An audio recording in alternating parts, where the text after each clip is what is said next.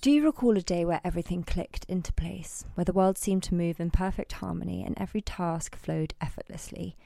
Introducing you to London Nootropics, adaptogenic coffee blends, thoughtfully crafted to elevate and balance your day, delivering all the perks of your beloved coffee, plus the incredible benefits of adaptogens, which also help to dial down those less than loved side effects like jitters, anxiety, and that all too familiar crash. A premium mix of medicinal mushroom extracts and other potent adaptogens, each blend is targeted for a specific purpose depending on what you need. Flow enhances your mental clarity and focus. Zen is your go to for stress relief and balance. And Mojo offers that clean, natural energy lift. It's the synergy between caffeine and adaptogens that works wonders, allowing us to relish the caffeine buzz without the drawbacks, ensuring a smooth, sustained energy flow. My top pick is the Zen blend. It's a lifesaver for those of us who are caffeine sensitive, and not to mention, comes in the most charming packaging. So, why not elevate your coffee experience with London Nootropics? Discover the perfect blend, find your flow, and enjoy an exclusive 20% discount with the code Saturn Returns at londonnootropics.com. Hello, everyone, and welcome to Saturn Returns with me, Caggie Dunlop. This is a podcast that aims to bring clarity during transitional times where there can be confusion and doubt. Pausing this for a moment because I've got something exciting to share. Today's episode is brought to you by London Nootropics, the masters of crafting adaptogenic coffee blends that don't just taste heavenly, but they also boost your energy the right way. Now, we all love that zesty kick from caffeine. It snaps us awake by outsmarting those sleepy adenosine receptors in our brain. But here's the kicker caffeine can hike up our cortisol, giving us the jitters or anxiety, particularly if you're like me and caffeine sensitive. But that's where the magic of adaptogen steps in. These natural heroes level out our cortisol, smoothing the energy boost from caffeine without the downsides. Plus, while caffeine tends to rush in and fade away, leaving you crashing, adaptogens extend that energy, keeping you vibrant without reaching for another cup.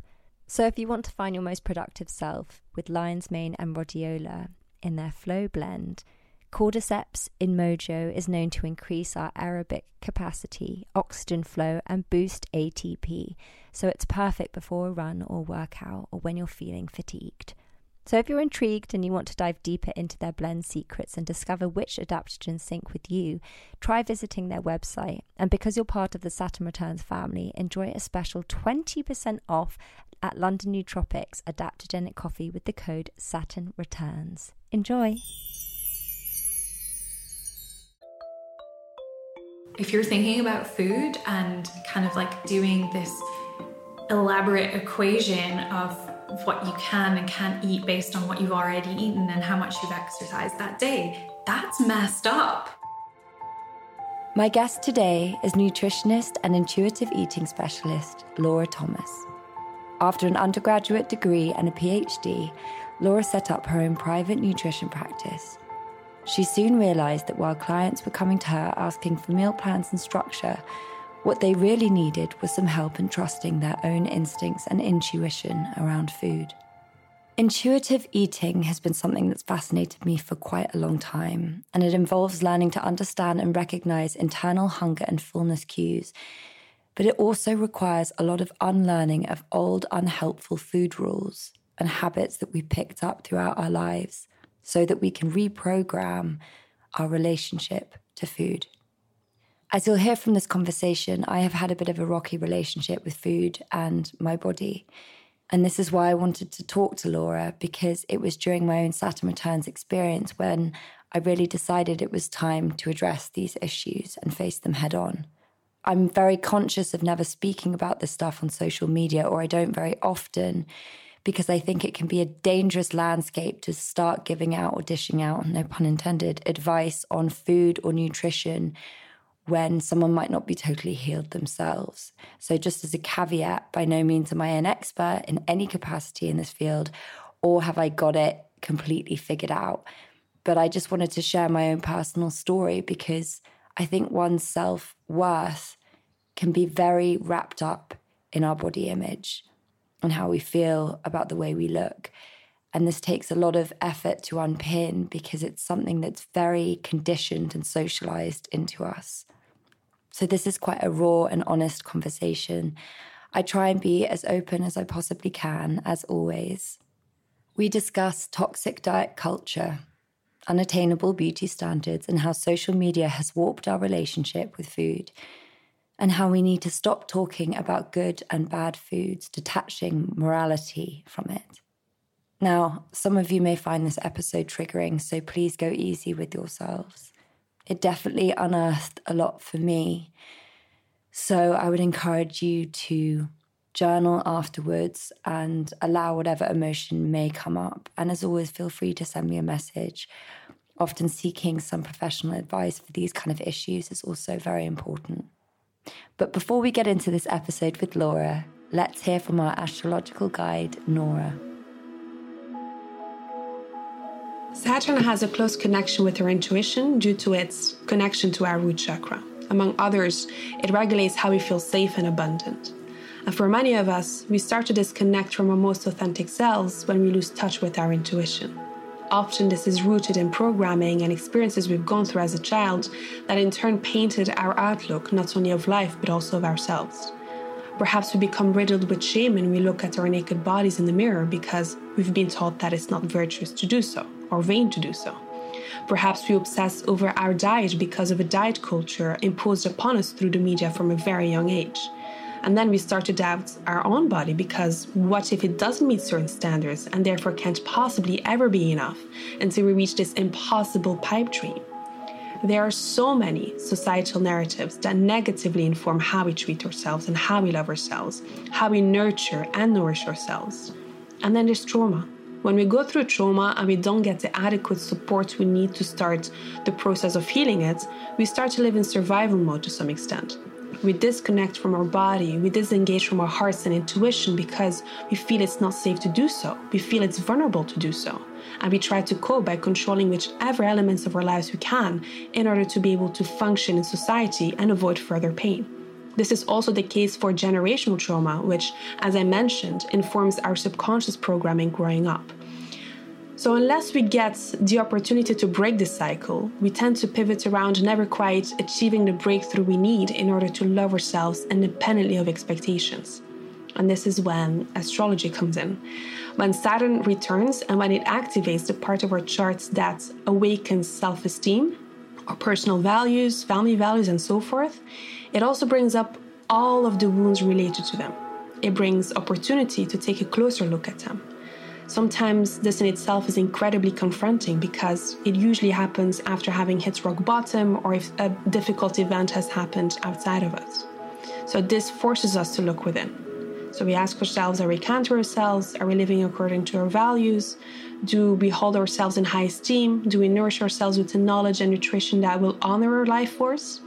In different ways, we reconsider the truth that we need to speak and eliminate the lies we have ingested for way too long. So I think it, what it might be helpful is to just take a big step back for a yeah. second and just think about what we were all like as babies, as young children. We had a real strong connection to our appetite, to the amount and the types of food that our bodies needed. Like, you know, see a baby calculating their macros and their HIITR, right? They just they they really they will scream and cry when they're hungry. They'll take a little bit of everything. Sometimes they won't eat anything. Sometimes they'll just eat the fruit on their tray.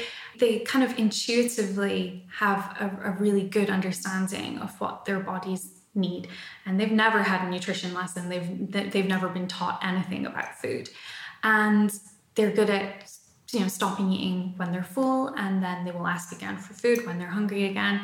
So we're all born with this innate ability this like real embodied sense of what we need and what feels good for us right? So if we can kind of take that as a given that's most people you know the caveat being if you if you have a chronic illness or something like that that might kind of perturb the signals that our bodies are sending us. So if that's our sort of baseline. baseline. Yeah. Then in comes all of these confusing and conflicting messages that undermine our body's autonomy. So I'm sure people listening can remember a time when their parents were like, you have to finish your broccoli before you can have your ice cream, you have to clean your plate. Um, so we get these messages from a really young age. And it's not just about food, but it's about our bodies and how food relates to our bodies. And so something I hear quite often is from clients who've been dancers as kids, mm. um, and they've been told that they're too big, their bodies are too big to do ballet or whatever it might be, or gymnastics is another common one. And so they we, we slowly start to internalize the message that if I eat this food and it has this effect on my body, then th- these are the consequences. I'm not going to be worthy or good enough to do this thing that mm. I really love and really enjoy. And so we're getting these messages from a, from a really young age. There's a statistic that 30 something percent of five year olds, I think it's 35% of five year olds, would restrict their intake, their food intake to try and lose weight. A five year old. Five year old. There, there are studies that show that parents talk to their children about their weight sort of in a sort of derogatory way from two years old. If we try and teach nutrition concepts to children because they are like very black and white in their thinking, very all or nothing. If we teach kids that some foods are good foods and some foods are bad foods, but then they go to their friend's house or their grandma's house and there's cake there, mm-hmm. and that's bad food. Is grandma bad for giving me that cake? Am I bad for eating that cake? So, this is the way that these messages and the shame that's mm. associated with them starts to infiltrate from a really, really young age. So, how I would approach nutrition education with children, especially really young children who are black and white thinkers, is showing them by what we're eating day in day out this is this is how you balance a meal you don't have to use your words you just show them right there's a bit of protein there's some carbohydrates there's some fats there's some vegetables some fruit dairy whatever or alternatives right and that's how children learn about foods they don't need to learn these like like um, right all or, or nothing concepts mm.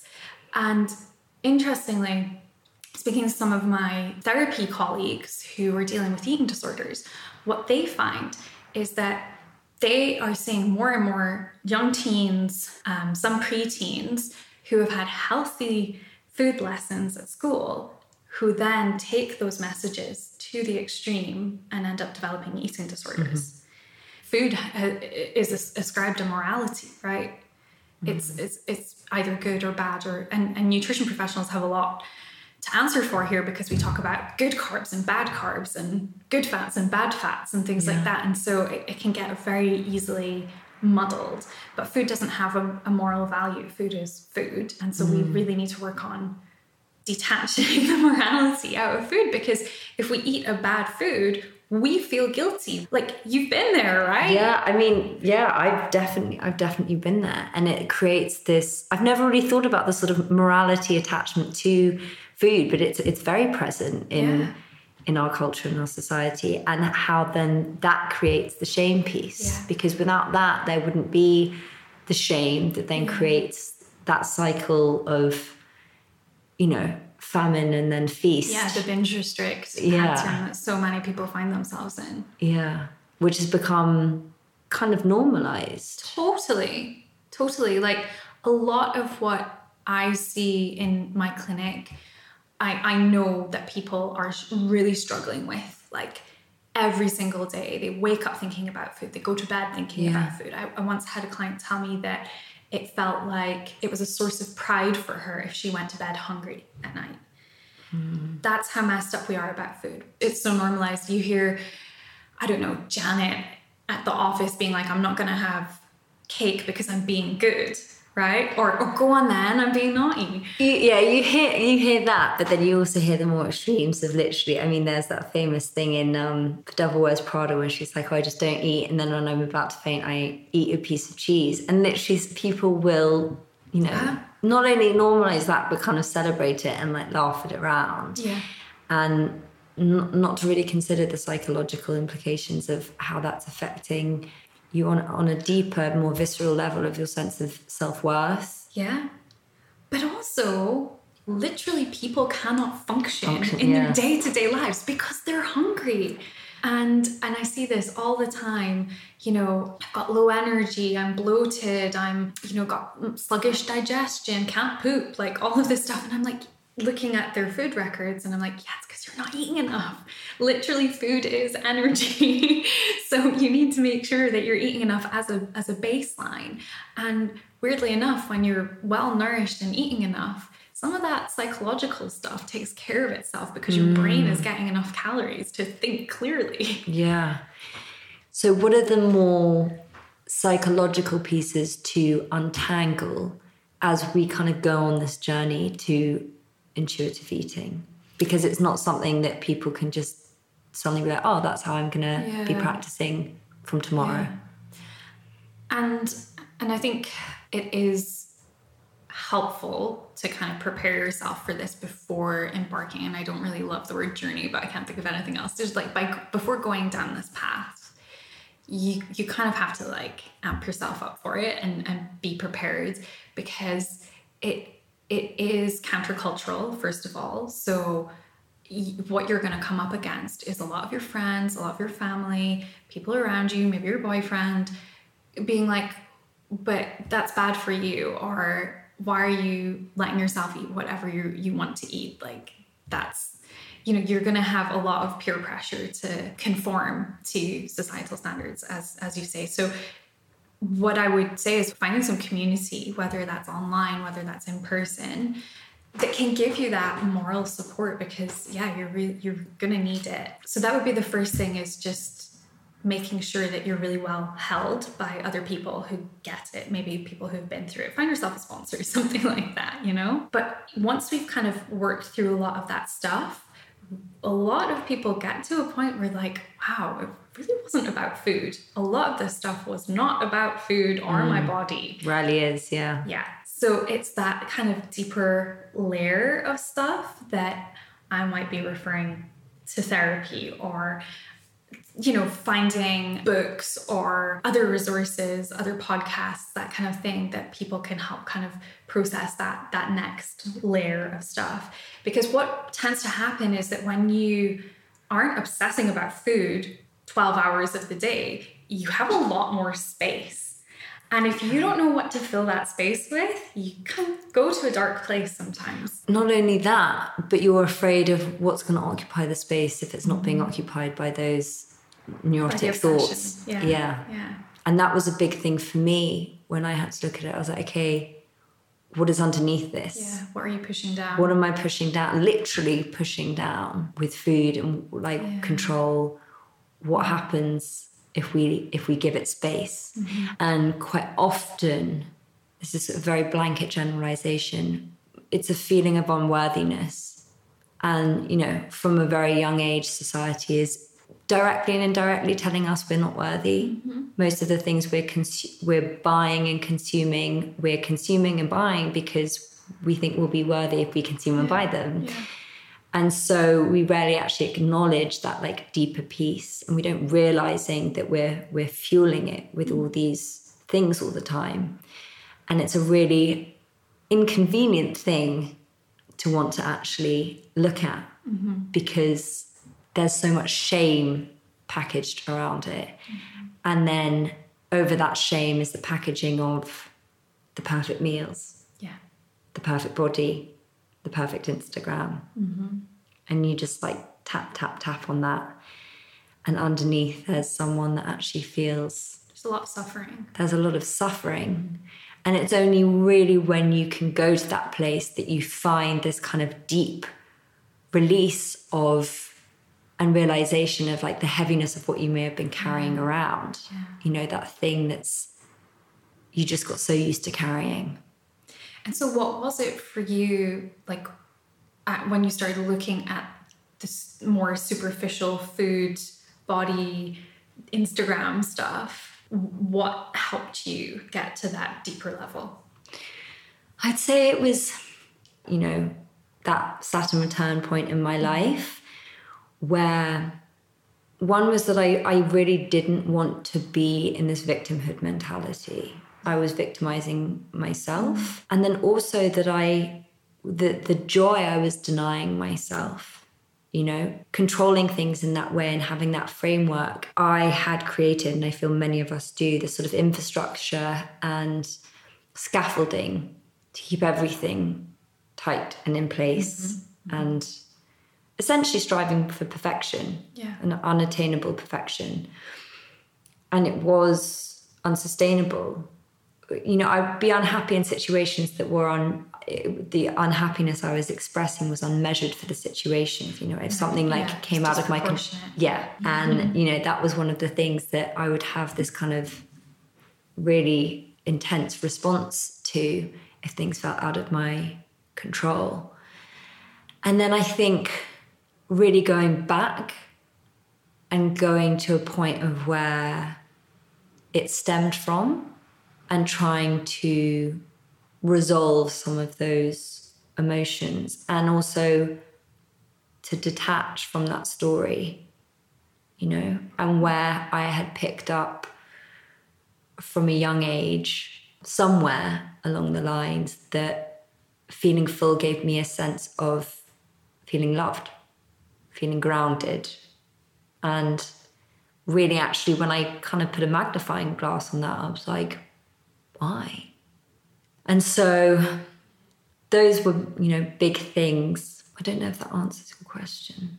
Yeah, I mean, it sounds like you've done loads and loads of work to get to this point and lots of like excavating and yeah, figuring out what the deep, deep roots of some of this the surface level food and body stuff was really yeah. about. Yeah. And, and, that's hard. It's really, really it, hard. It's really hard. And to go back to what we were just discussing, the self worth piece. Mm. And not only that, but the connection between that and self trust. And I think the intuitive eating, intuitive intuition, full stop, mm-hmm. is directly correlated with our ability to trust ourselves, mm-hmm. which we disengage from yeah. throughout our lives. And and and if our self-worth or self-esteem is contingent upon a perfect body, a perfect diet, a perfect Instagram, that's such a precarious foundation to have a relationship with yourself. Mm. So precarious, and it could just topple like a house of cards at any minute, which sounds like you've experienced. I mean, it's funny that you use that metaphor because I was writing about it and it was like, it, I used that, you know, that it was a house of cards mm. and and it just came crumbling down. Do you ever feel like at any point what you were experiencing slipped into an eating disorder? Or was it? Yeah. Yeah.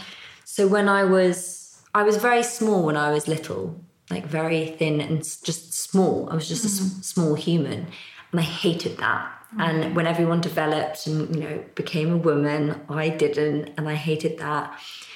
And then my parents got divorced when I was fourteen, and it was a miserable time just because I was 14 and it sucked. And also because, you know, the nest was breaking. Yeah. And my father moved on with someone else quite quickly and quite quickly created something that resembled more of a home. Mm-hmm.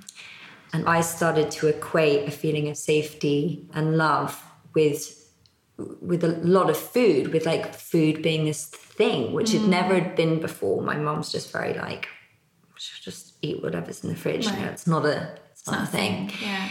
And it suddenly became this thing. Mm and also it was like oh well we'll make you know you'll grow if you right so, so I, yeah so yeah, there's this massive disconnect between what i intuitively and what my body needed and what i was consuming.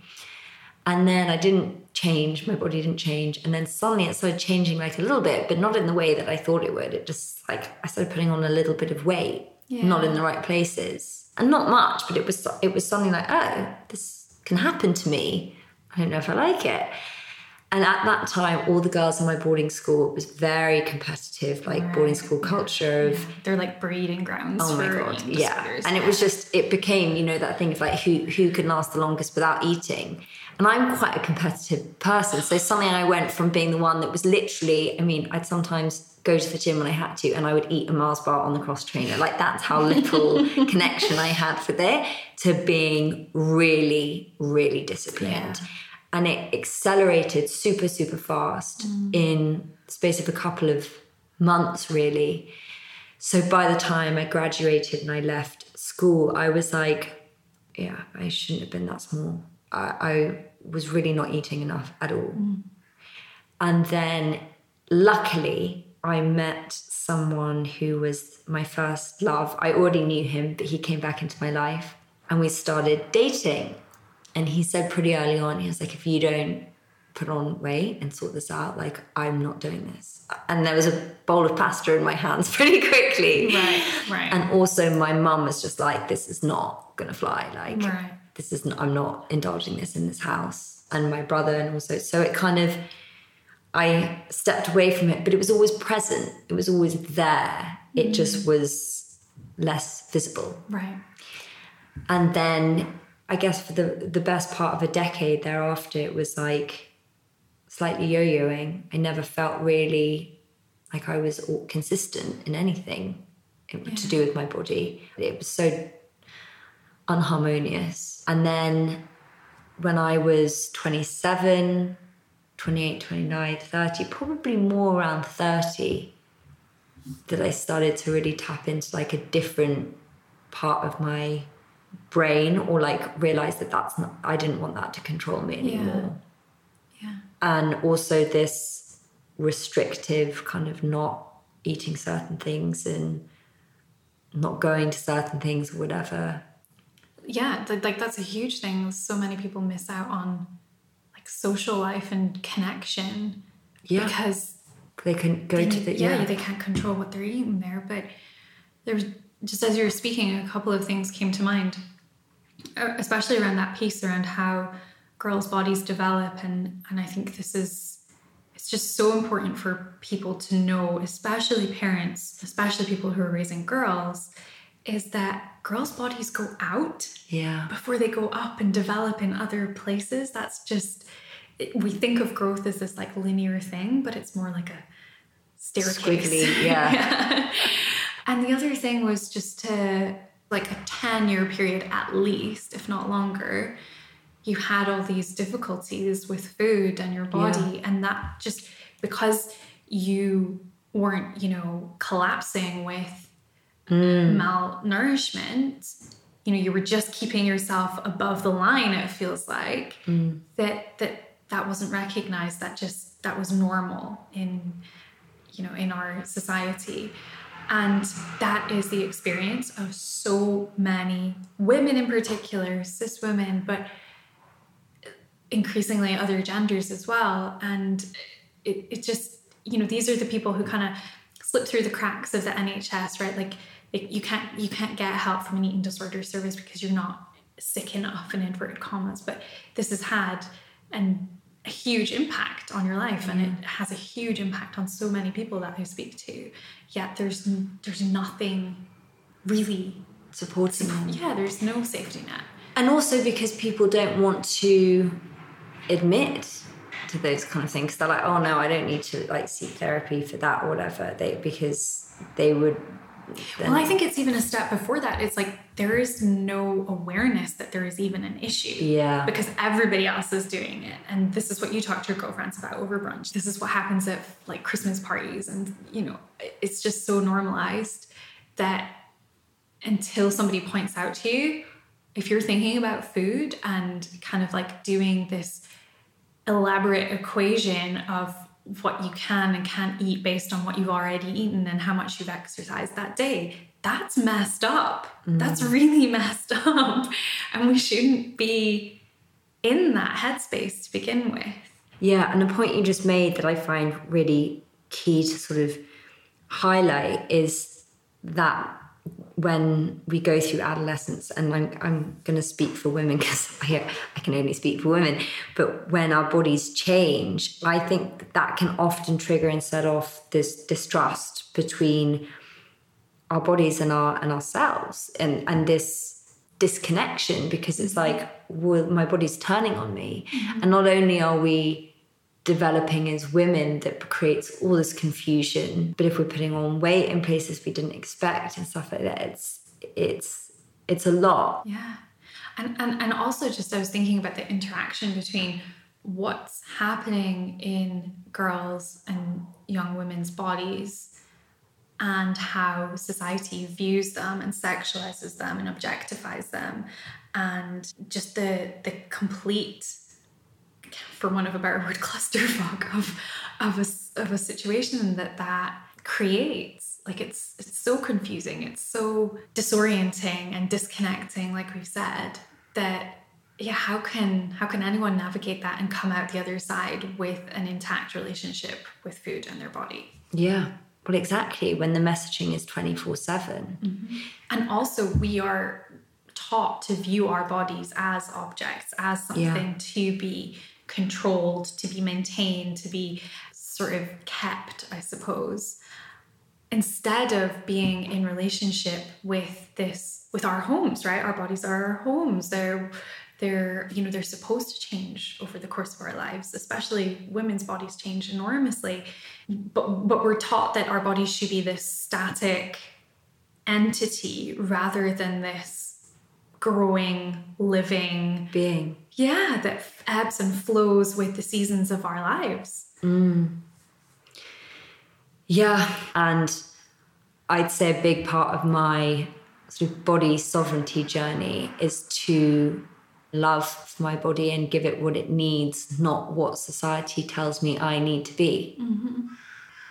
and i think i like the the phrase that you use body sovereignty and i suppose the the important kind of addition, I think, to this conversation is that that's not available to everyone, you know, for a whole host of reasons.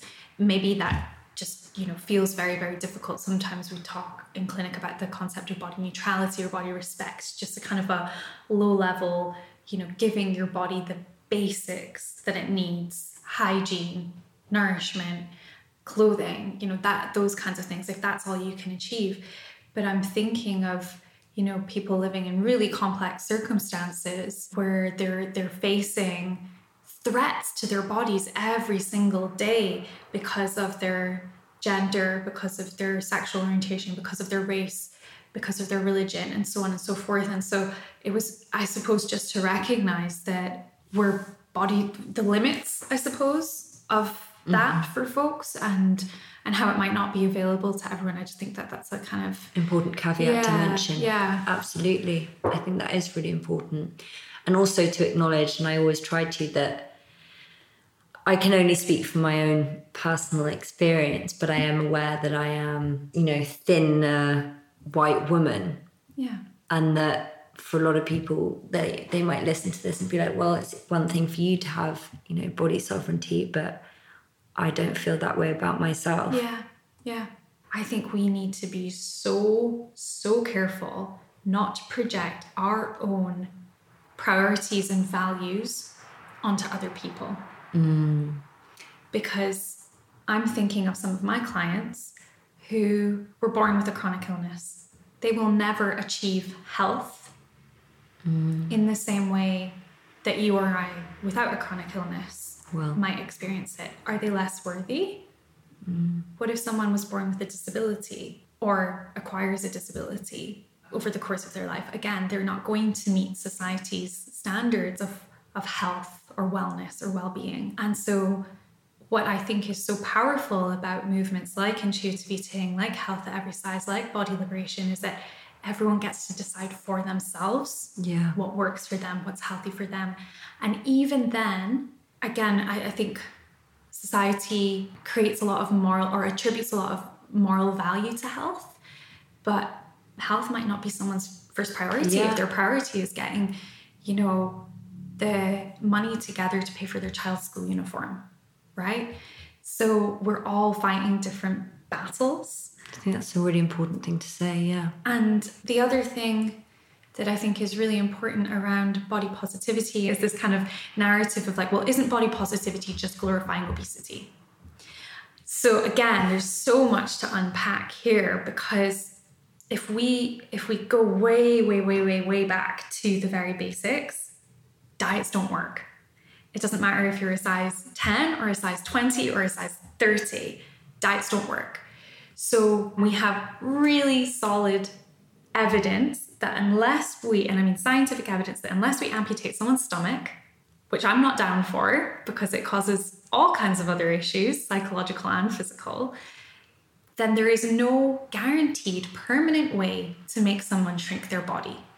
Unless what we are asking them to do every day is everything that we've just decided is really problematic if you're thin the control, the counting calories, the mm. obsessing over everything you eat. So we have these double standards for yeah. people in bigger bodies, and that's fucked up. I don't know if I can swear on your podcast, but I'm you doing it, it because up. it's really messed up. What we there's this great quote from a therapist called Deb Burgard, and um, it kind of goes like, "What we diagnose in thin people, we prescribe to fat people." Wow. The difficulty is when when you're thin, you might get some body shaming, yes. But it tends to be. It's more glorified. It's more glorified. It's a lot more glorified, right? Yeah. But if you think about someone trying to move through the world, as their body gets bigger, they lose privilege. Mm-hmm. They can't get on an airplane sometimes, or they have to purchase a second seat. They might have to ask for a seatbelt extender. And this is not even to talk about medical fat phobia, where people um, in bigger bodies avoid going to medical appointments because they know that their concerns will be trivialized and dismissed and they will just be they will be handed a voucher for slimming world and told off you go but how do we know that these that people in bigger bodies don't have underlying trauma or eating disorders or other valid medical reasons why their bodies and also just their genetic set point weight. So we all have a genetic set point weight which is why you know you probably fluctuate within a couple of kilograms of your weight and people in a bigger body will will have that same fluctuation. The more that we diet the higher that set point weight gets.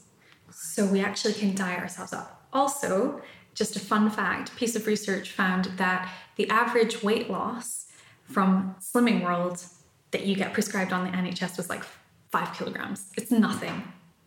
You know, like we talked about before, health is not a, mo- a moral obligation for anyone. However, if if it is a value that you hold and you happen to be in a BMI category that the government determines is obese, and I'm mm. using that in air quotes for the listeners, um, there are so many things so many things that you can do to improve your health or to care for yourself that do not involve the scales shifting one bit, right? We know that people who, regardless of your body size, if you start moving your body in a way that feels intuitive, that feels good, that will improve your health. Even if it's just stretching in your chair. We know that that can help improve blood glucose. If you, you know, include more fruits and vegetables and variety in your diet. That's going to improve your health. If you stop smoking, if you stop drinking, like these things all improve mm. your health. And by the way, I don't see someone, you know, getting up in the faces of all the bankers doing coke and being like, "But what about your health?" you know? yeah, that's a good point. But we're saying it to fat people who we have no right to comment on what what they do. That's really yeah, that's a really good comparison. Yeah. Because one is more, I don't know. I guess one's more visible. Yeah. I also think just because we haven't gone down enough rabbit holes, the the concept of emotional eating, I think we also have to be very careful with because we can never stop emotional eating a lot of clients come to me and, be, and, and are, are like, I, I want to stop eating emotionally. I want to stop my emotional eating. But the difficulty is with that is that we're humans. We're we emotional have creatures, emotions. yeah.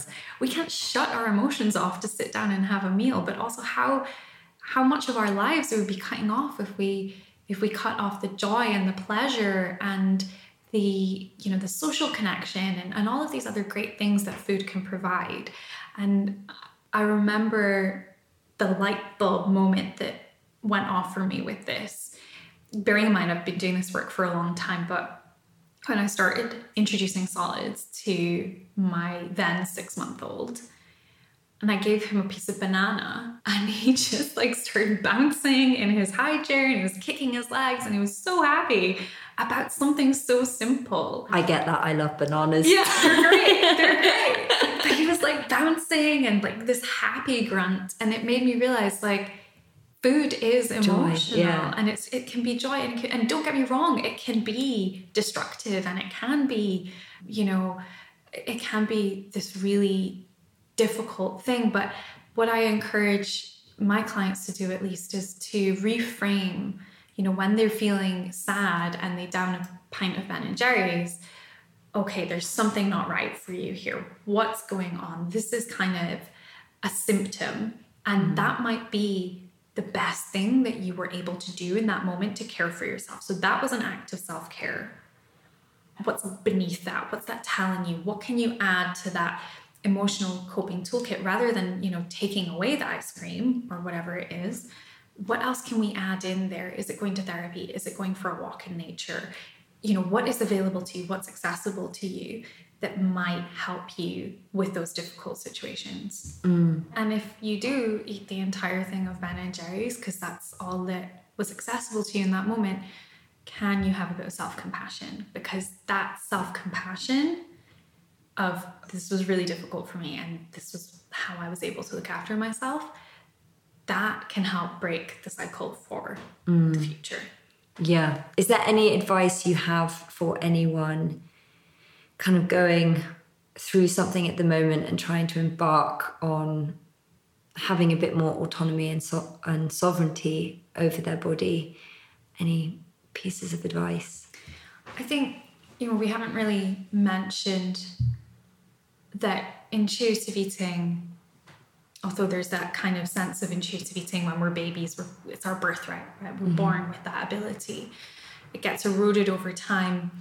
And there is the framework of intuitive eating, which is a sort of self care framework to help guide you back to a place of being able to make decisions about what, when, and how much to eat based on what feels good for your body and you know what's going to bring you pleasure and what's going to satisfy you and what's going to fill you up and what's also doesn't feel good in your body and what makes you feel unwell. So the framework of intuitive, eating, I think, is a really helpful place to start. I talk about it in my book and on my podcast. And there are sort of 10 steps or 10 principles, overarching principles that you can work through. And I think it just, it's never intended to be a rigid formula. Pre- yeah, prescription. It's more, I like to think of it as sort of experimentation and read around it, learn, listen um, to podcasts or audiobooks, kind of play around with it and figure out what works for you. The 10 principles of intuitive eating the first one is to reject the diet mentality. So, this is understanding and recognizing that, first of all, that having that awareness that we spoke about before, that this is even a problem for you, that you're doing everything to control what, when, and how much you eat, and that it's actually causing you a lot of suffering um, learning about the diet cycle. So the fact that we, you know, are able to stick to a diet for like maybe a couple of days, maybe a couple of weeks, maybe it's longer, but that at some point, like fuck it, and I'm just gonna eat everything and anything in sight. And then there's all that guilt and shame and self judgment that follows you. So you go back to the beginning of the cycle mm-hmm. and round and round like a merry-go-round you go. So kind of breaking the diet mentality is about moving away from all of that um, the second step is honoring, learning to honor your hunger. Again, sounds really simple and straightforward, but we are so out of touch with our cues around hunger. So in clinic, I tend to do some mindfulness practice around that to help people reconnect. And yeah, it sounds really simple, but it's a lot harder than than it seems. But what we know is that if we eat when we're hungry and don't let ourselves get ravenous before we eat, then we're much more likely to be able to respect our fullness signals on, mm. on the other hand. Um, the third and fourth principle are making peace with food and rejecting or challenging the food police. And this essentially, the making peace with food part is about allowing all those forbidden foods back into our lives. Sometimes it's just more satisfying to eat you know, a real brownie rather than one made with black beans. Yeah. And and you know, we might to begin with, we might end up eating two or three brownies and that might feel a little bit uncomfortable. But eventually we'll find our happy medium. So that's the making peace with food part. The challenging the food police is is challenging the notion that you can't be healthy and above a certain body size or that certain mm. foods are good or bad or you know if you eat some digestive biscuits with your afternoon cup of tea that you're going to get diabetes like ch- really challenging this extreme nutrition information that is portrayed especially on social media and then um, there's feeling your fullness i until you've really built up that trust and and developed some of these other skills your ability to honor your fullness isn't mm. going to click so there's, there's the fullness piece there's understanding emotional eating, which we've kind of unpacked and talked about. There's the mindfulness piece and the, the I call it the pleasure principle. So again, making sure we're getting enough pleasure from food because that's another reason that people feel like they can't stop when they're full. They're like because they're full, not satisfied. Yeah. And there's a huge distinction between those two things. So you can you can fill yourself up with water. I don't recommend it, it's not going to be satisfying, right? Mm. So there's that distinction that we have to make. The last two principles are intuitive movement, and then there's the body respect piece, and also gentle nutrition. So this is how can we bring in nutrition in a way that is not all or nothing, that's not all that's not it's black not rigid. White. Yeah, it's not rigid. So what we would think about doing is okay, I'm, i want to have my biscuits with my cup of tea, could I have a piece of cheese or some nuts or something to go alongside that that will help steady out my blood sugar levels? Mm. So it's a much more it's a gentler a gentler approach.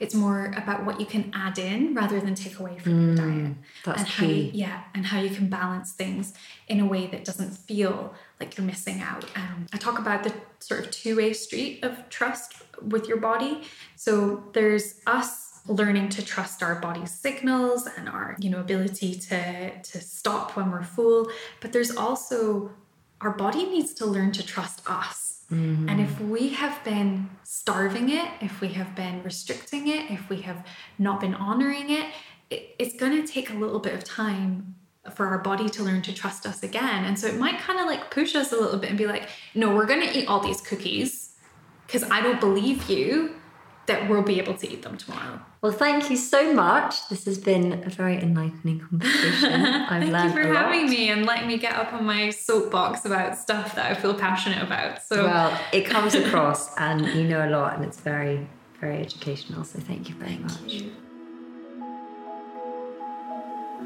During our Saturn Returns journey, we are often invited to look at certain patterns of behaviour that are no longer serving us. This was definitely a big one for me in addressing my relationship with my body. Of all the information there is out there about food, nutrition, dieting, the only thing that's really stuck out for me as something that feels healthy and individual and personal and unique is intuitive eating because intuition has been such a big part of this journey. It's something that I encourage all of you to tap into more not practicing self love is something that's incredibly normalized in our society. Chastising and practicing self hate is almost more normalized. And that's something that I hope you take away from this conversation. If you start with anything, I would encourage you to start with this. If you feel emotional after this episode, to really sit with that and allow that to come up. And then just say in your head that you're going to start making a change one thing that I do when I'm feeling low or I'm struggling with something or I'm feeling those thoughts come in is I go over my entire body with my hands from my toes to my neck, to my head, my back, every part of it. And I feed it love. I feed it love again and again and again. And I feed it love in moments when it feels like it doesn't deserve it. Those are the most important times to do it. Again, this is a very personal thing for me to share. But over time, I feel that that began to seep in. And I have a lot more harmony with my body and my relationship with food now. It's not perfect, but I'm in a much happier place. So, if you would like to find out more about Laura and her work, you can find her on Instagram at Laura Thomas PhD or her website, lauraThomasPhD.co.uk. And you can find her books, Just Eat It or How to Just Eat It, from any good retailer. You can follow our astrological guide Nora on Instagram at Stars Incline, and you can follow me at Caggie's World. If you like listening to this episode, I would love it if you could follow the show and leave us a review on Apple Podcasts, or just share it with a friend who you think might find it useful. Saturn Returns is a Feast Collective production. The producer is Hannah Varrell, and the executive producer is Kate Taylor. Thank you so much for listening, and remember, you are not alone. Goodbye.